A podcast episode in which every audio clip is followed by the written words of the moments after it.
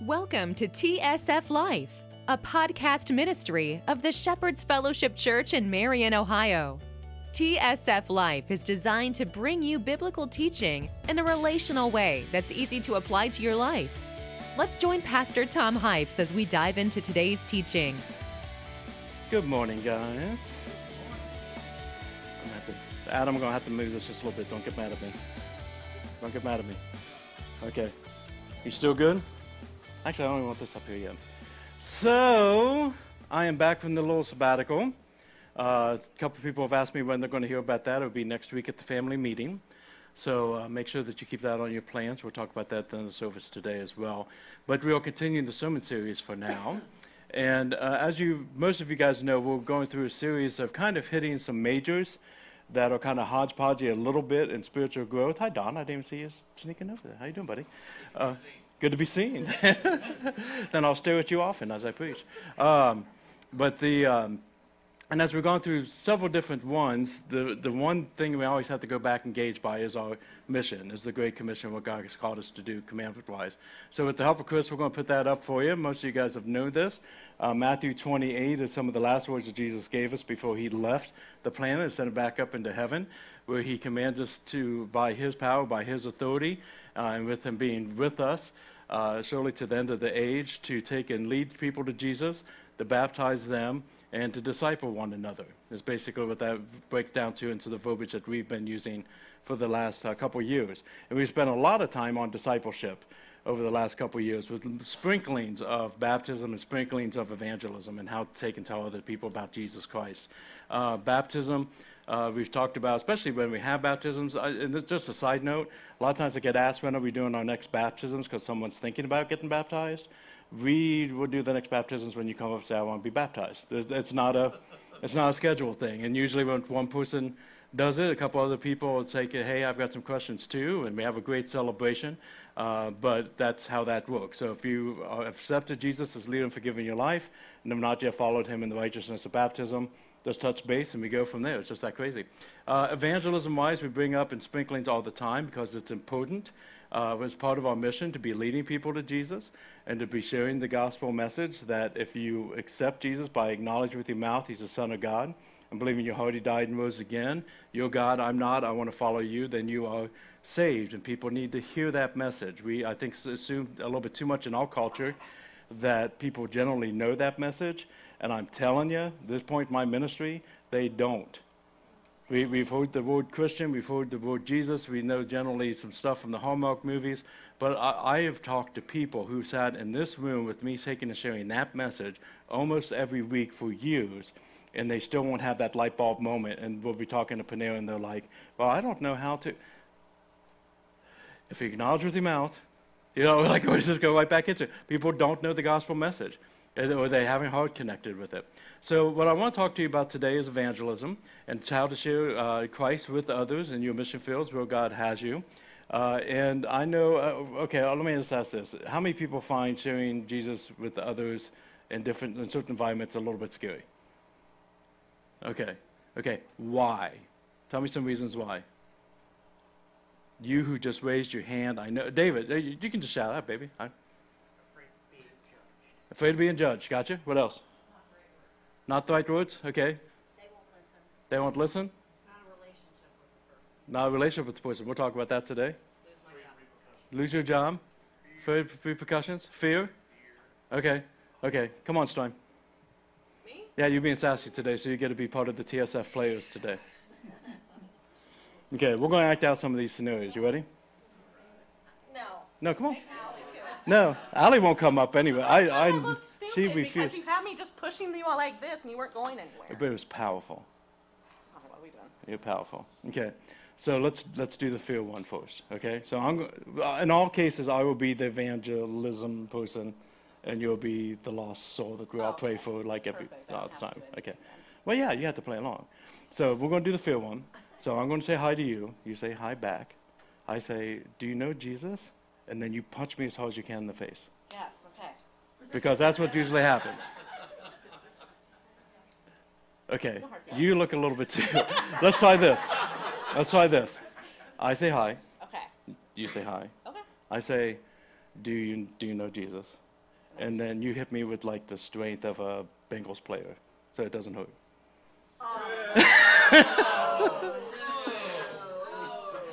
okay, well, I'll, do- this. Uh,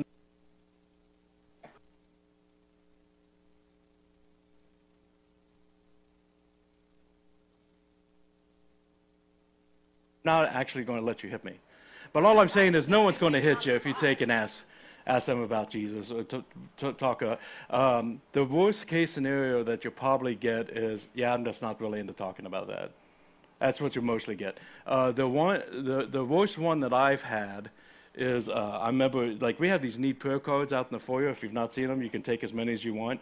And I use them usually with like uh, tipping at restaurants. If you use one, though, tip well. Don't don't be like, here's three cents if you need prayer because you're in poverty. Uh, but or like cashiers, this is when conversation comes up with not. And I was talking to a cashier at Dollar General, uh, one of the many dollar stores around here that are now seventeen dollars to buy anything. Um, the um, and the cashier was telling me about some stuff she was going through with her family. And I said, well, I'm going, I'll, I'll, I'll be praying about that. I'll, I'll tell my church I'll be praying about that. And I gave her one of these cards and I said, and just in case you need to tailor it or anything, to ways to get it back. And she, like, with a really angry face, ripped it half and says, I don't believe in prayer. And I said, well, I do, so we'll be praying for you. And if you need anything, let us know. It's, it, it's not going to be anything super scary. That's about the worst you're going to get. Okay, so it's a, like, I, I, I'm trying to remember, like, okay, so let's say they ask you a hard question. Okay, hi. Hi. Hi. Do you know about Jesus? No. Okay, ask me a really hard question. Why do good? Why does God let good things or bad things happen to good people? I'll check in on that and get back with you. That's the worst case oh, scenario. No. Let's see, what was the other one? So I'd lose a job. That, that's yours. Yeah. Yeah, good luck with it. Uh, Thanks. well, that's a tough one. That is a tough, That's a one. tough one. Because for our teachers and for those that are working counseling and those type of things, that, that can be a tough one. And the Holy Spirit will lead you through that. I absolutely believe that. I've, I've heard testimony, testimony, testimony of how counselors and teachers have changed people's lives because the Spirit moves even throughout the restrictions of, of man. So, uh, and I do know some people that were in situations where they lost their job to do what they felt the Spirit was calling them to do. Uh, if you look through all the New New Testament, you're going to see that sometimes too. So that's a tough one to navigate. What was the other one? Is there anything else you guys said? Repercussions? Yeah. I had, this won't take me long. Okay. Sorry. I had Tell- a guy come up to me and was talking to me, you know, he had, like me, he had the beard, and he had the camo and stuff, and he's, he's just talking away, and he's telling me about some of his problems, and I said, well, no, I said, uh, do you go to church? And he looked at me and he said, oh, you one of the people that believes in that crap? Uh-huh. I looked at him, I said, you know what? I said, give it a shot. I said, maybe a lot of your problems will go away. I said, worst that could happen is you decide that you're not into it. So you didn't die from that? You didn't have a heart attack from that? They didn't com- didn't publicly punch ridicule you? didn't do it. Okay. You just kind of stepped back, like, oh, you believe in that crap? I'm thinking, what? Because I'm a Christian, all of a sudden I got like, Okay, so let's do that one. Okay. You, you, did you believe in that crap? Okay, ready? Okay. Hey, Hi. do you know about Jesus? Oh, do you believe in that crap? Yes. it's really not that scary. Now, Mary, Mary had a good one. Here, you get the whipped card award for standing up for Christ. that guy is Yeah, yeah. Tape it back together for us. Well, I just gave him a new one. Um, and Mary brought up a good one as far as like I don't have a relationship with them or I don't know them. Uh, we're going to talk about that. That's the only reason I didn't put it in the examples today. So let me get upside up. And I want to go through three different testimonies with you today. Uh, the first one is going to be in John. So if you will get your Bibles out, we're going to head over to John chapter 1. And we're going to look at um, different scenarios. So I want to look at uh, one where someone is witnessing to somebody that they know and that they know well, that they have a relationship with. Second one we're going to look at is going to be witnessing to a stranger. Because uh, there, there is, I'll tell you, relational evangelism, people that you know, is the, one of the most powerful by far evangelistic opportunities you have, but it's not the only. And I've heard people say, well, I can't share Jesus with them because I haven't known that right yet. That's crap, and we're going to look at that in one of the testimonies as well, as Michelle throws things on the side of the room. Getting angry, I see. Okay. You wanted her to punch me in the face, didn't you? A little bit.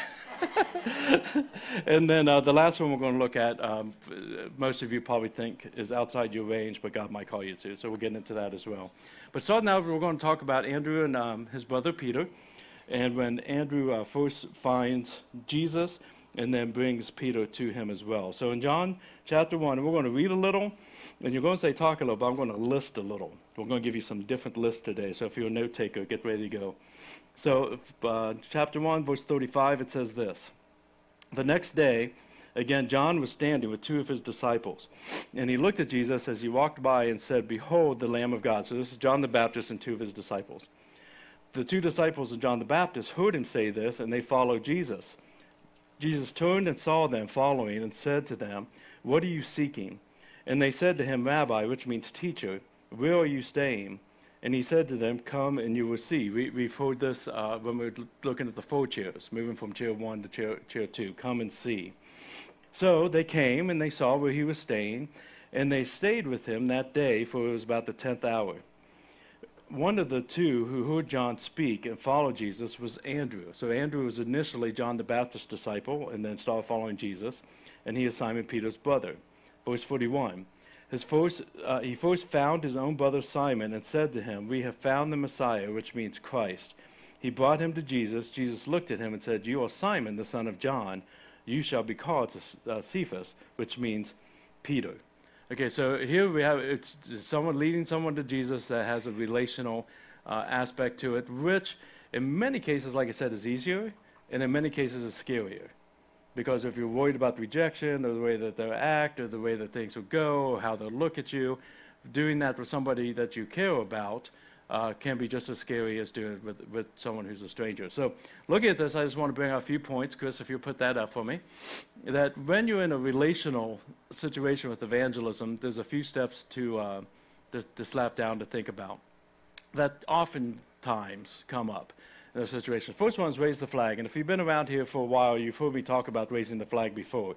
You will, if you are living a life for Christ, either intentionally or unintentionally raise the flag at some point in that relationship. Raising the flag is simply somehow, some way, you have made it clear that you are a Christian and now they're watching you. Uh, last week at church, raised the flag. Uh, when I was reading the Bible the other day, raised the flag uh, hey, I'm a Jesus freak, raise the flag. You wear a T-shirt, you put something on your car, you're raising the flag. Um, that, that's, that's natural and it's awesome, and most of us are comfortable doing it. I would ask if you're going to raise the flag in any way, shape, or form, live it. Because uh, everybody has enough hypocrites in their past. Enough hypocrites. So once you raise the flag, you are a witness for Jesus if you like it or not. So raising the flag is just saying, hey, I, I can be somebody who can be watched, and then you're living it so that they believe it. And again, for most of us, um, I think raising the flag it, it's going to probably happen pretty naturally. Um, living it can be tougher for some than, t- than others. Um, and it can almost be intimidating knowing the fact that people do see you and whatever secrets you think you have, more than likely you do not have. Uh, and people are aware, but so people are looking for the real deal. Um, but other people are pretty comfortable with that. You know, I'm, a, I'm decent, decently in good shape. I'm nicer than other people. I helped the little lady across the street, whatever the case may be. I didn't rip up any prayer card. Uh, wh- whatever it is, you're living it. But then the third step is where they get intimidated. Because if you ever heard anybody say, well, you can tell people about Jesus, but I'll show them in my life. That's kind of true. Because if you're going to talk to them about Jesus and you're a hypocrite, like in major ways, they're not going to listen to you, so it, it's, it's over anyways. But if all you do is live it and you're not speaking it, they have no clue because you really aren't raising the flag that much. Yeah, they go to church and they're a nice person. There's a lot of people who don't really have any relationship with Jesus that go to church and are nice people. So it's got to be a trifecta of all three. When we see here, when Andrew is pulling Peter in, he, he's checking it out. He's taking it and goes, Dude, you're not going to believe this. So he's been living a life because he's a disciple of John the Baptist. Peter knows that he's been seeking as well as he's been seeking, and now I've got the answer, and I want you to come and see too. We see it moving in several different ways. So if you're raising the flag, they're now watching you. You're giving a lifestyle that honors Christ and also gives you a, a reason to be believed. Then, as you follow the Spirit, you're going to find ways to bring the gospel message into it. Uh, I put some examples there of serving. Um, I remember there was one time back in my early 20s, I was working at an insurance company, and a, a guy that I kind of knew, he was only there for a few days, was getting ready to move. And uh, you know how easy it is to find friends when it's time to, to move?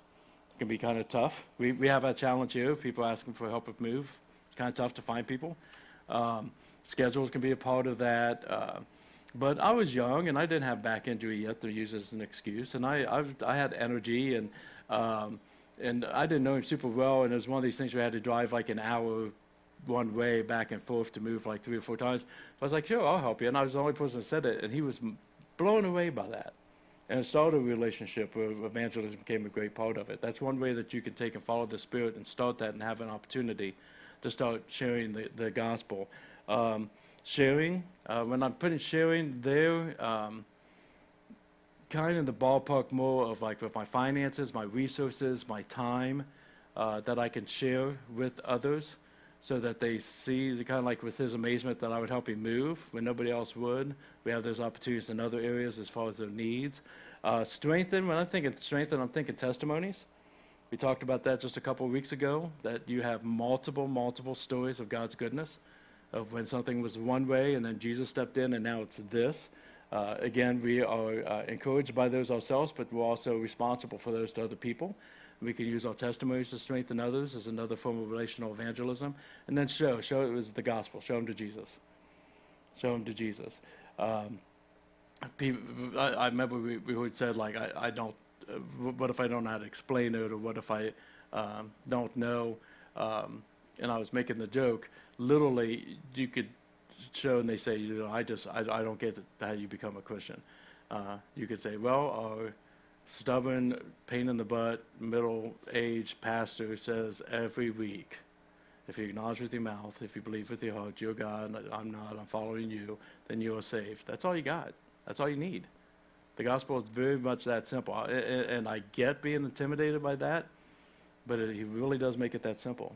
It's not that scary once we get past it. And once you get used to it, it's even less scary.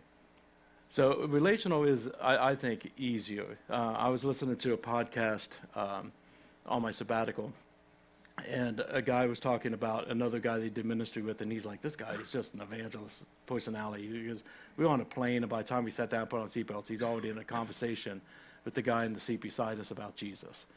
And uh, he said, "I'm just not. I, I, I don't. I don't naturally go that way." He goes, "I find it easier to share Jesus over a dinner table than I do in an airplane." And I think it's where most of us are. If, if you've not really, if you think back and I really haven't told anybody the gospel in the last year, a good place to start is relational. So start praying, start identifying people in your life that God's entrusted to you, and then just start following the Spirit in that. Um, next one, I'll give you this. This is this is uh, the good question about talking to strangers. We'll go over to Acts eight, uh, verse twenty-six. And this one I think I shared with you not too long ago. This is probably my favorite example in the scripture of evangelism when it comes to uh, strangers or people that you don't know. Um, and it's Philip, uh, right after they, um, he's been evangelizing in uh, Samaria. Um, and he uh, is coming off the high of that, and they're going back to Jerusalem to celebrate it. And God says, Not you, Philip, I want you to go on this trip. And so um, that's where we're going to find uh, Philip and what happens on this particular trip. So this one's a, a little bit longer, but uh, has it's just incredible if you think through it. Uh, starting out, verse 26, it says, Now an angel of the Lord said to Philip, Rise and go towards the south to the, the road that goes down from Jerusalem to Gaza. This is a desert place. And he rose and he went. And there was an Ethiopian, a eunuch, a court official of Candace, a queen of Ethiopians. Uh, in church history, that, that's huge. As this guy ends up going back and starting a major revival uh, with his authority uh, in, in Ethiopia. But uh, so he, he's under this queen of Ethiopians who is in charge of all the treasure. When he came to Jerusalem to worship, again, this is a Gentile, worshiping in Jerusalem, and was returning, seated in his chariot, and he was reading the prophet Isaiah. And the Spirit said to Philip, Go over and join this chariot. So Philip ran to him, didn't walk to him, didn't sneak up. He just, Philip ran to the opportunity and heard him reading Isaiah the prophet and asked, Do you understand what you're reading? And he said, How can I unless somebody guides me? And he invited Philip to come up and sit with him. Now, the passage of scripture that they were reading was this Like a sheep, he was led to the slaughter, and like a lamb before its shearer is silent, so he opens not his mouth. In his humiliation, justice was denied him. Who can describe his generation? For his life is taken away from the earth. Who's he talking about? Jesus, right. We, we know that in the hindsight. We know that because we're good little boys and girls who went to VBS. He has no clue. In verse 34, the eunuch said to Philip, About whom, I ask you, does the prophet say this? Is he talking about somebody else or is he talking about himself? Then Philip opened his mouth, and beginning with the scripture, he told him the good news about Jesus. And as they were going along the road, they came to some water, and the eunuch said, See, here is water. What prevents me from being baptized? And he commanded the chariot to stop, and they both went down into the water, Philip and the eunuch, and, uh, and he baptized him. And when they came up out of the water, the Spirit of the Lord carried Philip away, and the eunuch saw him no more. In other words, Philip disappeared. And he went, and the, the eunuch, not freaked out at all for some apparent reason, went on his way rejoicing. But Philip found himself in Azotus. And he, as he passed through, he preached the gospel to all the towns until he came to Caesarea. Now, if you've been with me when I've gone more in depth on this scripture, there's all kinds of good stuff in here. Just really, really good stuff. Uh, I love the fact that, that God calls him to go to Gaza, but he had no intention for him ever to go to Gaza. He'll tell us to go to places just to get us where he's actually trying to get us. And then when that's done, he'll change pace. When you follow this map, he gets kind of close to Gaza, and then he appears over here, up north of Gaza, and then he goes north, and he never gets there. That was just not God's plan. He, he, he's crazy. God's crazy like that. And he's going to throw opportunities in your way to share Christ with strangers. It happens all the time if you're open to it. So I made another list. Yay. So I'll put that up for you. We'll talk about some of the components that we see here when it comes to new people. Um, the first thing is learning how to ask, learning how to bring up that conversation in the first place when you're talking to somebody. Um, I have never really, I can't think of a time I ever had to create an opportunity to tell a stranger. There's always some kind of end. There's always something that they say. It's not like Tommy was talking about, where somebody's going through tough times, or they're, or they're, they're talking about just any, any, any multiple things. Uh, in, in this case, he's reading the scripture, and I many times go. Panera is a great place for people to take a look at the Bible. Like, oh hey, what are you studying? You know, to a stranger or whatnot. Do you understand what you're reading? It was just a very natural Holy Spirit leading moment. But not the the, the courage comes into the asking, usually starting starting that conversation, and then listening. We, I, I, know a lot of people get really, really excited about uh, sharing people the good news of Jesus Christ, but they don't have any time to actually listen to what that person's going through, or listening to the Spirit even on what should I say and what shouldn't I say in this this moment. how, how is this a natural? Like, uh, uh, and I think it comes into place. Sometimes I, I think uh, there's all kinds of different evangelism plans out there, and evangelism books, resources that you can use, tracks, all that kind of fun stuff. Uh, and I think some of that has its place, especially if you're just kind of getting out of the boat when it comes to sharing Jesus with people, um, and might, might, give you some some pointers or whatnot. Uh, but when we count on methods instead of the Holy Spirit exclusively, then we usually are shoving them through a method instead of listening to what they're saying. Uh, so caring what they have to say, caring what they're going through.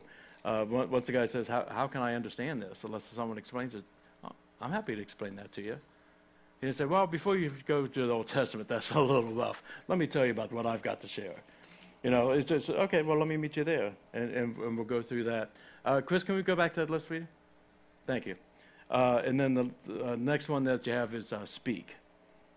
Speak. Um, in verse 35, uh, then Philip opened his mouth. Again, that's an- another one that can be scary for us, but just do the speaking bring it up, ask the question, see where they, they go from there, and share the gospel with them. Uh, if you look at uh, verse 37, how many of you see a verse 37? Anybody? Have you all started reading the ESV like the pastor so it doesn't sound weird when you're reading one thing and I say another? Verse 37 is one of those verses I've talked about before that they move to the bottom of the page because it's in some of the early manuscripts and it's not in all of the early manuscripts. So we cannot prove that it was originally there and then uh, omitted, or whether or not it wasn't there and someone along the line added the phrase. But the phrase generally says that once the man says, What would stop me from being baptized? Philip says, Have you accepted Jesus as leader and forgive your life? Is basically what it is. That, that, that, that method within that, that he was willing to ask that. Um, speaking is unbelievably important. If you invest time with somebody, uh, I personally think this is the most intimidating part, is taking and saying, what do you want to do with that? With what, what we just said, uh, do you want to accept Jesus in your life? Are you still thinking about things? Is there, there anything else? Um, I think that's an unbelievably important question, because or else you really just you planted a seed, but you didn't see if anything came from it. Um, and I can't tell you how many times I've asked that. We went from a conversation that I would just walk away from, and they'd be thinking about it, to them saying, "Yeah, I think I do want that." Now they might say, "Well, I'm not there yet, or I still have questions, or I'm, I'm, I'm going to need some time." Great, awesome. I'm here if you need me. Maybe check, check base with them in a week. Say, "Hey, did you have any additional questions, or did you just, you know, what, what, what do you need?" Because again, we're not here to change people. We're here to lead them to Jesus, and then Jesus does the rest. But asking them is extremely, extremely important, and for those decisions, and we see that that here. When actually the guy was so excited, he's the one that asked the question, which is pretty cool. So God will call you to talk to strangers. It just feel it has a little bit of a different feel to it. Here's the one that freak out some people. If you just turn the page or two, Acts nine. Uh, in Acts 9, we're going for uh, 19b. If you're familiar with people saying A and B after it just means the second half of the voice. Um, there is another story here, and I want to talk to you about what um, happens when you speak to masses of people all at the same time. How many people would just love that opportunity to get up here and just talk and not mics with me? Not too many people? Oh, Chuck's good. We're good. Three of us go and have Pentecost, and you guys go get ice cream. Too many of you were excited about that. That was supposed to be a bad thing. Uh, here's the thing uh, for a lot of us, it is intimidating to talk to the masses. Uh, here's the other funny thing God will probably do it to you sooner or later. God will probably do it to you sooner or later. And um, it's, uh, and we're always uh, in the, the habit of trying to say yes to Him more than no, right? So that's why I annoy certain people when I make them get up here on Sunday mornings and talk to uh, to continue us stretching ourselves a little bit. But here's one: um, a young man who's used to talking to the masses, but not about Jesus. We're going to talk about Saul a little bit, uh, starting at 19b. Saul, uh, most of you guys probably know, Saul was um, in the, the good guy, good guy, good guy, bad guy land of things. Was a bad guy. He was very zealot for God. He was a very zealot Jewish man. Hated Christianity. Um, and at the beginning of the church was having Christians arrested and also giving authorization to have them killed because of their faith. And then one day God got a hold of him and knocked him down the ground onto his back, laid him out, made him look up, and he had an experience with Jesus Christ, and he changed his life, gave himself to Jesus. If you ever think somebody's too far gone to come to Jesus, you're wrong. Uh, Saul is an example of that. And this is a uh, moment that's very, very soon after that. Uh, a matter of fact, this is exactly what happens right after his conversion. So again, halfway through 19, it says, For some days, Saul, or Paul, uh, was with the disciples at Damascus. By the way, he's in Damascus because he went to the, uh, let's see, the, like he- here, here not long after this, you're going to see like he goes to Jerusalem to see the apostles and they won't see him because they're scared. This is how, how holy it was. But, but at this point, he spent some time with the disciples at Damascus, the place he was going to to arrest them. Uh, immediately, verse 20, Paul proclaimed Jesus in the synagogues, saying, He is the Son of God. And all who heard him were amazed and said, Is not this the man who made havoc in Jerusalem of those who called upon his name? And, as, and has he not come here for this purpose, to bring them bound before the chief priest? But Saul increased all the more in his strength and confounded the Jews who were living in Damascus by proving that Jesus was the Christ. The, the, the proving was in the change in his testimony that he had. So in this case, he's preaching to the masses within the synagogues. Very shortly after this, if you continue reading, and I encourage you to do so, um, great examples of him preaching to the masses when he's on trial when he's uh, at the at the synagogues in front of the court, and that he was bold in how, how he spoke to them. Uh, so we will have opportunities at different times in our lives to speak to the masses uh, and be part of their testimony. So made another little list off of that. And you can put this one like in your phone, so like that moment comes up, you can go, oh crap, oh, what year was that? Okay. Uh, boldness. You need boldness. You do not see Saul taking and pulling back here in any way, shape, or form. Even though if anybody ever had a reason to pull back and be timid and intimidated by the crowd, Saul was the man. He was coming to arrest them and kill them and showed up saying, Let me tell you about Jesus. It was a complete change. Complete change. Half the people didn't believe it, the apostles didn't believe it. People were scared. People didn't want to hang out with him. The first time we see Paul getting an opportunity, bless you, Brent, the, the real opportunity to be able to uh, do ministries because Barnabas brought him in at Antioch with a b- bunch of Gentiles that nobody else wanted to work with because nobody wanted to work with Saul. But he came out bold. And we need to be able to be bold about our faith. Uh, second thing is biblical. Make sure our boldness is biblical. Uh, and with the Word of God, one of the other things I like about this particular section, but we're going to see more. Saul had the benefit of knowing the Old Testament frontwards and backwards because of his Jewishness, but he was learning Jesus. So there wasn't a lot that he could say, well, when I was with Jesus and this miracle happened, this was what he taught us. He didn't have that in his bank. So he's being bold, but his, at that very first start, he has about as much information as the blind man who was made able to see again. Tell us about this Jesus. I don't know. I didn't even see the guy. All I know is I was blind and now I see. So I know he's powerful. I know he is who he says he is. That's what Saul has.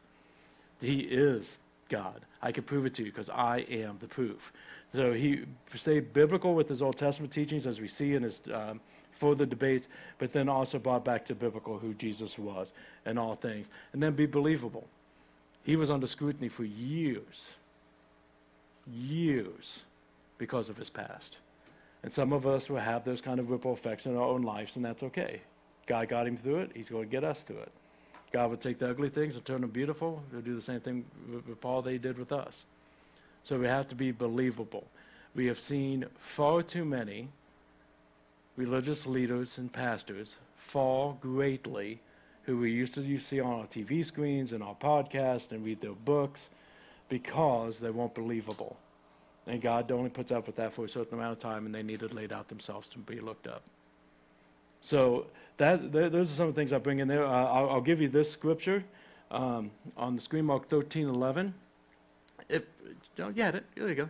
Um, if you are like freaked out by that in any way, shape, or form, uh, this is what Jesus told them. And when they bring you to trial and deliver you over, do not be anxious beforehand uh, what you are to say, but say whatever is given to you in that hour, for it is not you who speaks, but the Holy Spirit. That's the promise that we have in Christ. Uh, now, granted, that talks exactly about trials and you being delivered over for judgment because of your faith. We don't have to deal with that, at least at this point, so much um, as far as the courts. But I think we do all the time when it comes to our, our nation and our walks and our evangelism to people, um, that, that we are always on trial. And, uh, and there, there are those who'd be more happy to deliver you over to pain and anguish because of who you are and who you follow. Um, the, the promise, I think, is legit to any moment. I can't imagine Jesus is saying, well, if you're on trial, I'm there with you. But if it's just day to day at lunch, I'm really too busy. You know, it doesn't really happen.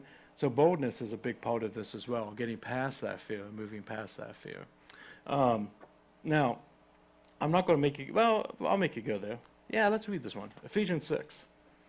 So one part of the question could be, okay, but I don't know how to really start in all in all this, like how to bring it up. Like I, I think I know many people that live a life literally. I'm ready to tell people about Jesus. They come up and they say, "Hey, can you tell me how I can be saved in Jesus?" Yeah, let me get my note card out. You know, like that that's it. Th- This is a mission that we're on constantly, uh, and I have had people come up and ask me that question. Very, very seldom. Most of the time, it starts with a conversation. Um, and so the question becomes, how do I find this, or how do I live in such a way that these conversations come up? Um, so Ephesians 6, does anybody know what we're about to read? What's covered in the section? What is the nil? Yeah, full, armor of God. Full armor of God. Uh, let me read this and I'll give you another list. Okay. Finally, and again, this is Paul, this is Saul speaking that we just read about as he now plans his churches, put in leaders, and he's encouraging them through letters. He says, Finally, be strong in the Lord and in the strength of his might. Put on the whole armor of God that you may be able to stand against the schemes of the devil. For we do not wrestle against flesh and blood. Let me repeat that because I'm not sure what you're going through today, and I just want to make sure you kind of got a good feel for what's going on. We are not wrestling against flesh and blood. We are wrestling against the rulers, against the authorities, against the cosmic powers over this present darkness. Lost my place. Ah, against the spiritual forces of evil in the heavenly places. Therefore, take up the whole armor of God, so that you may be able to stand in the evil day, and having done all, to stand firm. Stand therefore, having fastened on the belt of truth, having put on the breastplate of righteousness, and as shoes for your feet, having put on the readiness given by the gospel of peace. In all circumstances, take up the shield of faith, with which you can extinguish all the flaming darts of the evil one, and take the helmet of salvation and the sword of the Spirit, which is the word of God, praying at all times in the Spirit with all prayer and supplication. To that end, keep alert with all perseverance, making supplication for all the saints, and also for me, that words may be given to me in opening my mouth boldly to proclaim the mystery of the gospel, for which I'm an ambassador in chains, that I may declare it boldly as I ought to speak. The next list is basically just taking out the metaphors. If you're living a life that, that Paul calls us to in Ephesians, you're going to be strong in Christ. Okay, I'm going to put my, my thought process, I'm going to have my focus, I'm going to lean into being strong in Him. And that's the way you live your life. If you get ready for the spiritual battles and understand that it's a lot more than just get paying the bills and getting through the day, and you understand that we are part of a mission, that we are part of a calling, that we are part of God's plan to save this world and those around us, and we understand the spiritual battles aspect of it, and then we choose to stand, which is a bold stance in and of itself. I'm going to be part of this. I'm going to do what I'm called to do. And you stand in truth, you stand in gospel, which means there should be peace in your life. That doesn't mean the circumstances are peaceful, but the gospel of peace, and that you're sharing peace with others, that solution to the peace what they need. You have salvation yourself. All of this is kind of for naught if you've not accepted Jesus as leader, forgiver in your life. And I invite you to take a moment and talk to him about that and say, I need you. I want you, and have that salvation in your life. To give him that crap that you've been holding on to, the stuff that you've been trying to manage of yourself, salvation. Uh, I'm going to jump up because I took him out of righteous. If I'm living in righteousness, doesn't mean I'm always perfect, but it means I'm keep coming back to it keep being honest about it. I keep being humble about it. Live in faith, being assured of the things I cannot see and sure of the things that, that I hope for, that I trust that God is going to use me, that God is going to keep his promises, and he's got me in his hands, uh, that I'm staying in the word of God, and that that's my protection, and that's my, it's a sword, which is also a defense and an offense. Defense and an offense. Uh, be alert. Uh, prayers is huge. Did you, if you saw that in there, I, I truly believe, and I, I continue to encourage, and I can't say that I'm perfect on this, but I'm a lot better than I used to be. Holy Spirit, show me who you want me to reach out today and show me how to do it. Every day. Every day. Uh, being alert, watching those things, watch how the Spirit moves. Supplication is basically intercession. Supplication, he, he says, for the saints, which means for their, their leadership and for brothers and sisters in Christ as well. Uh, Think about the last time you prayed for somebody that didn't come through on prayer chain on a text. Uh, supplication for one another. And then bold. Real children of God. We are supposed to be confident, not cocky. We, are, we have an answer to what ails humankind, and we should not be hiding it. You shouldn't be scared of it. We shouldn't be butts about it. That's where the 100% love part comes in, right? But we need to be bringing the 100% truth as well. I love the fact that right after I use Paul as an example of boldness, that he says, Will you pray that I'm bold? like I ought to be? Will you, you pray that I have the words and that I, I'm not scared to share them? Paul, of all people. I've never seen that boy not be bold in any of these scriptures. A guy punches you up against the wall and punches you as hard as a Kansas City Chief football player. What? You don't like them? She does. You don't? Do, you weren't listening. Oh, don't don't put Allie on the spot. Do you like Kansas City? I like Taylor